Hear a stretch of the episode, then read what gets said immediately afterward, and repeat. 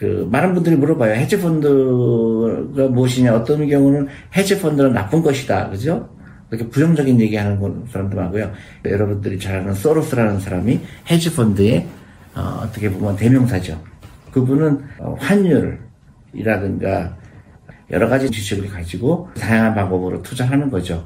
근데 헤지펀드의 가장 큰 특징 중에 하나는 어, 공모펀드가 아니라 사모펀드라는 얘기죠. 그래서 미국의 어, 금융감독의 간섭을 받지 않습니다. 어, 대신에 이제 어, 100명 미만의 주주를 갖고 있죠. 헤지펀드는 이거라 얘기할 수가 없습니다. 여러 가지 다양한데요. 헤지펀드의 가장 큰 특징 중에 하나는 대부분 어, 그 빚을 내서 합니다. 레버리지를 갖고 있죠.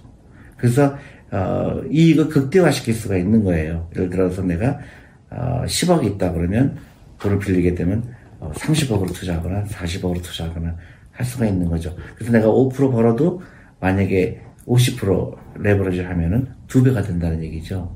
근데 헤지펀드의 특징은 주식을 투자하는 헤지펀드의 경우는 대부분 아, 그 long short을 한다는 겁니다. long short이라는 말은 뭐냐면 long은 우리가 보통 주식에 투자할 때 주식을 사는 거죠. 그 내가 삼성전자 10주를 사고 싶다. 그럼 내가 10주에 해당하는 가격을 주고 사는 겁니다. 근데 숏이라는 게 있어요. 숏은 뭐냐면 롱의 반대죠. 숏은 뭐냐면 이 주식이 떨어질 거라고 생각을 하는 거예요. 예측을 하는 거죠. 그래서 어, 이 주식이 지금 10만 원인데 8만 원 될 것 같다. 7만 원 될 것 같다. 그럼 어떡하죠? 나는 주식이 없죠. 없을 때 주식을 빌립니다. 빌려서 미리 팔아요.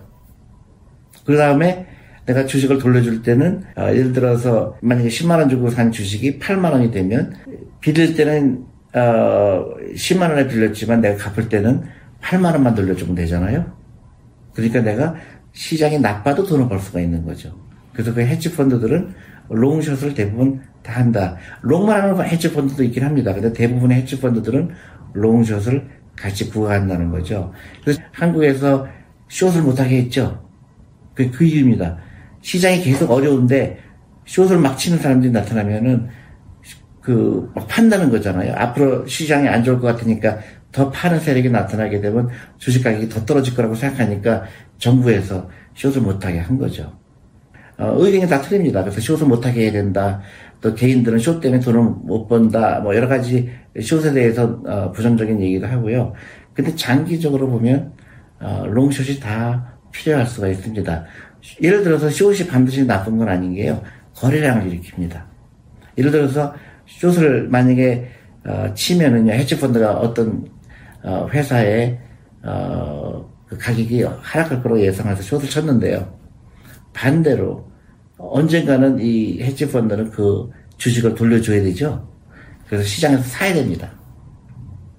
그죠? 돌려주려면. 그러니까 short covering이라고 합니다. 그거를.